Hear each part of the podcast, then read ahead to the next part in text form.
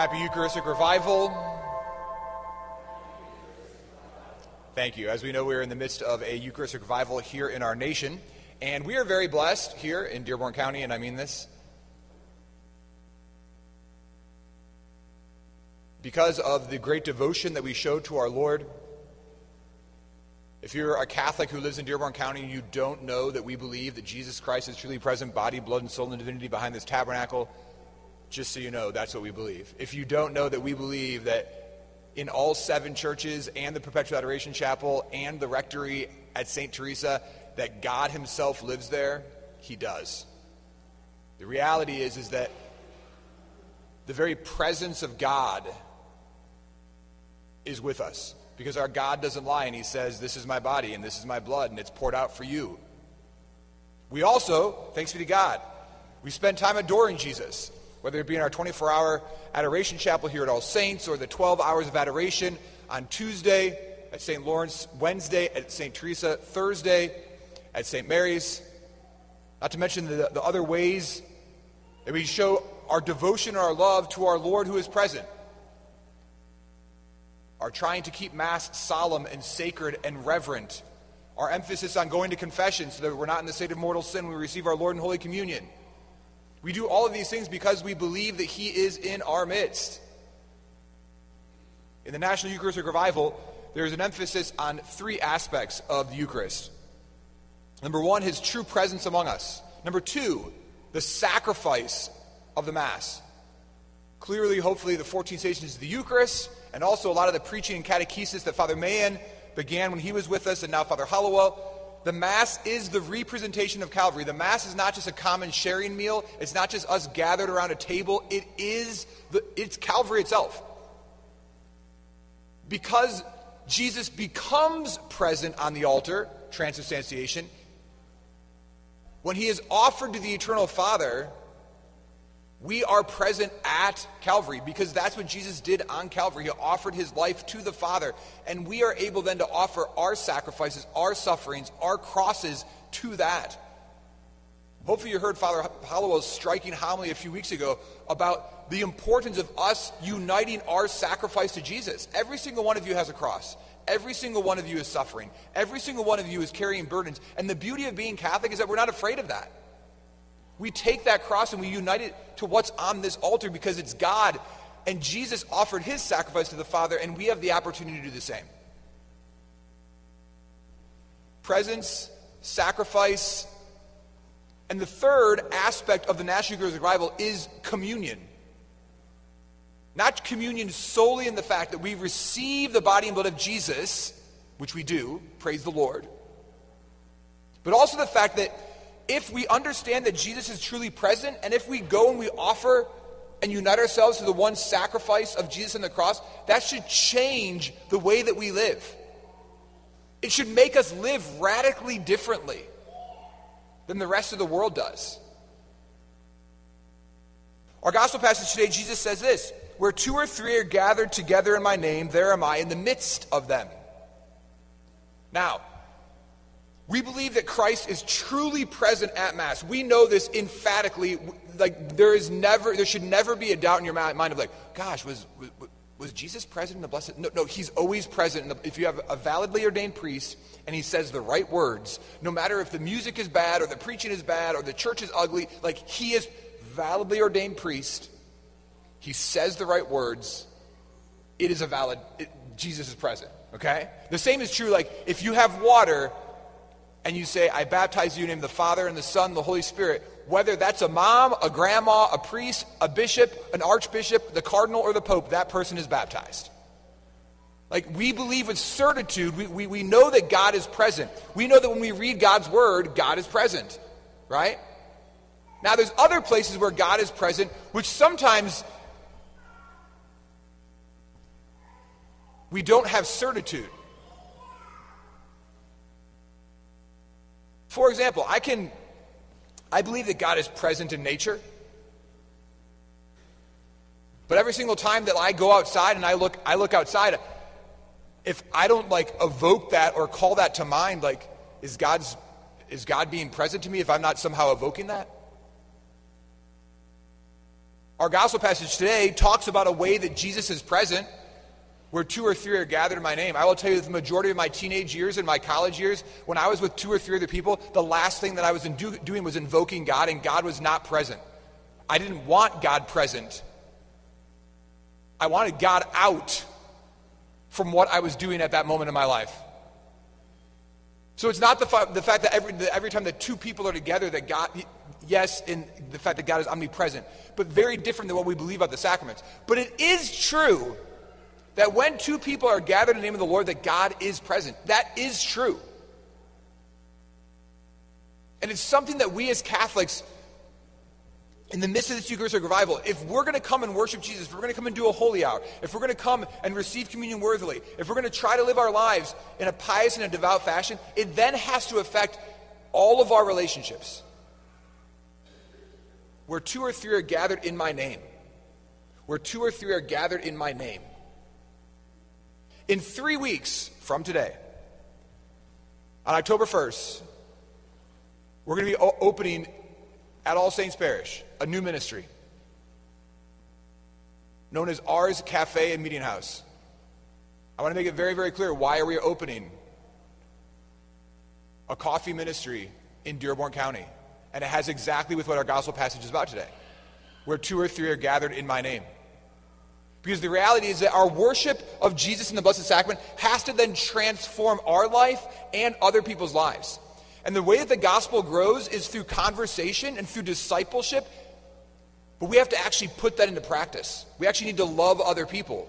We need to welcome other people into conversation, which will then change their life. So that takes us to our first reading today, by the way, which is awesome. I love this reading from the book of Ezekiel. This reading from the book of Ezekiel is about being a watchman. And God is saying to Ezekiel, I have set you as a watchman for the house of Israel. If you hear me say anything, you need to go and tell other people what I've told you.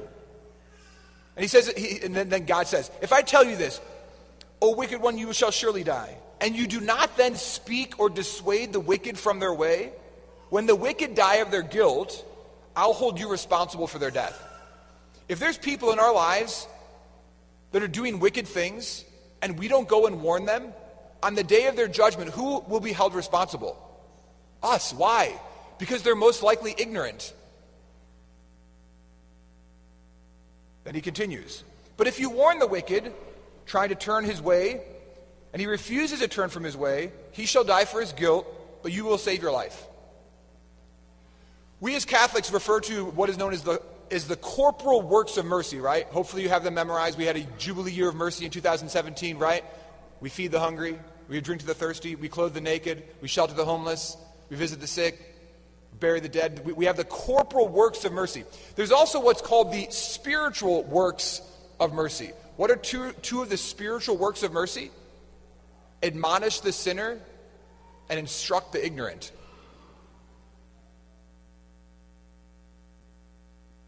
We're supposed to be telling people that don't know what they're doing is wrong that it's wrong. And we're supposed to be encouraging them and instructing them in the ways of the faith. Where does that happen? Not by us standing on a street corner and yelling at people and telling them they're going to hell. It happens through loving relationships where you engage someone and you actually disciple them and help them on their way to eternal life. And where does that happen? Where two or three are gathered in my name. Now, here's what's amazing this reading today from the book of Ezekiel, no joke, is the reading for the feast of St. John Vianney on August 4th. The church chose out of any other reading in the biblical passage, in the, sorry, in the Bible, for Ezekiel chapter 33 to be the first reading on the feast of St. John Vianney. Why? Because what did St. John Vianney do? He believed in conversion. He believed that he was called by God to instruct the ignorant, to admonish the sinner, and to bring people to conversion and renewal and new life in an unbelievably powerful way.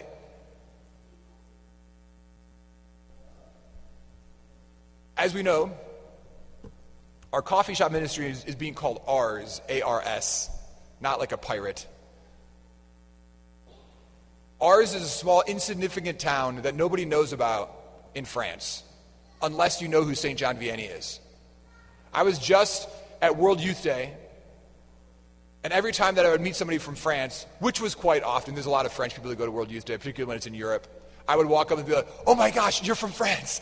Do you know St. John Vianney? And they'd be like, no, never heard of him. Have you ever heard of Ars?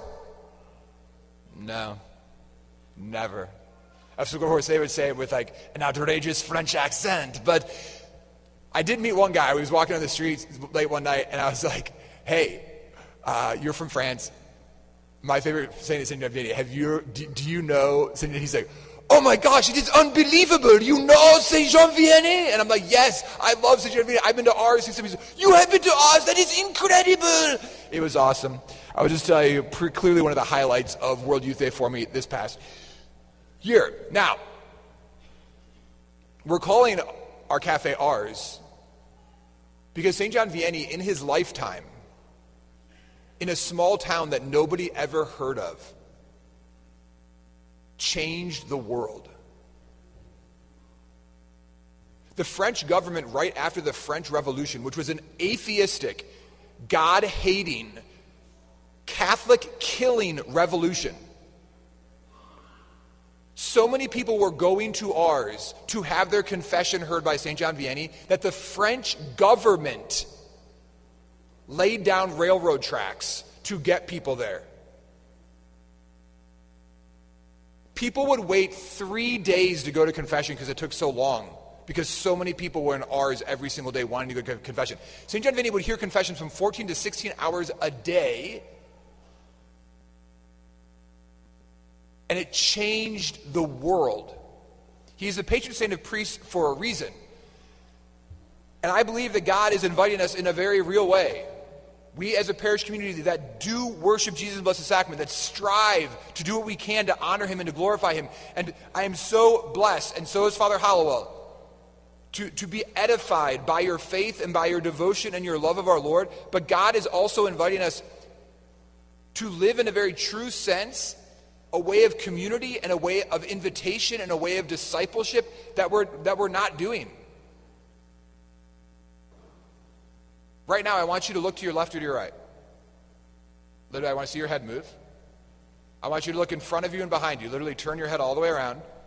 Turn your head all the way around. If you're not doing this, you're being disobedient. Okay, raise your hand, not the person that you came to Mass with, but raise your hand if you know the first and last name of every single person to your left, to your right, in front of you, and back behind you. Raise your hand if you know them. Do it. That's embarrassing. That's absolute, because what, is, what does our second reading say today? You shall love your neighbor as yourself. How do you love your neighbor if you don't even know their name? How do you love your neighbor if you've never had a relationship with them? How do you love your neighbor if you've never had a meal with them? How do you love your neighbor if you don't even know where they live? We can come to Mass and we can worship Jesus and we can receive the Blessed Sacrament, which we need to do, which is essential, which is quintessential to your salvation, and you need that. But if we don't gather two or three in the name of the Lord, and in the name of the Lord live our faith, we're not Christians. God wants to invite us to something different. And in a world of apathy and minimalism and mediocrity and isolation, I mean, you, you, you all watch the news.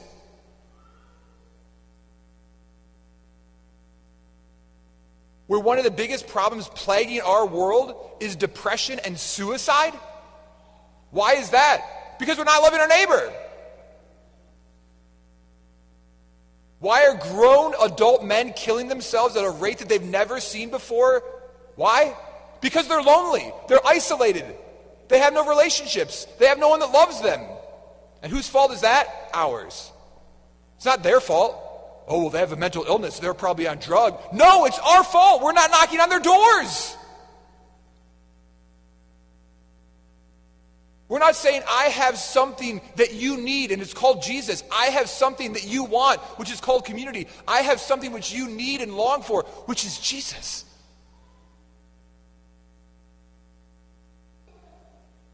You shall love your neighbor as yourself. Where two or three are gathered in my name, there am I in their midst. In the midst of Eucharistic revival, God is calling us to live differently. He's calling us to act differently. He's calling us as a church to do something that other people aren't doing because He wants us to be saints and He wants, I truly believe, Southeastern Indiana to be a beacon and a light and a refuge.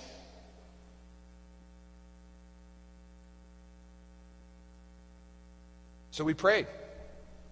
We pray through the intercession of St. John Vianney. We pray for revival and renewal. We pray that God's grace may do amazing things. At the end of Mass today, after the St. Michael prayer, I'm going to ask you to introduce yourself to the people around you.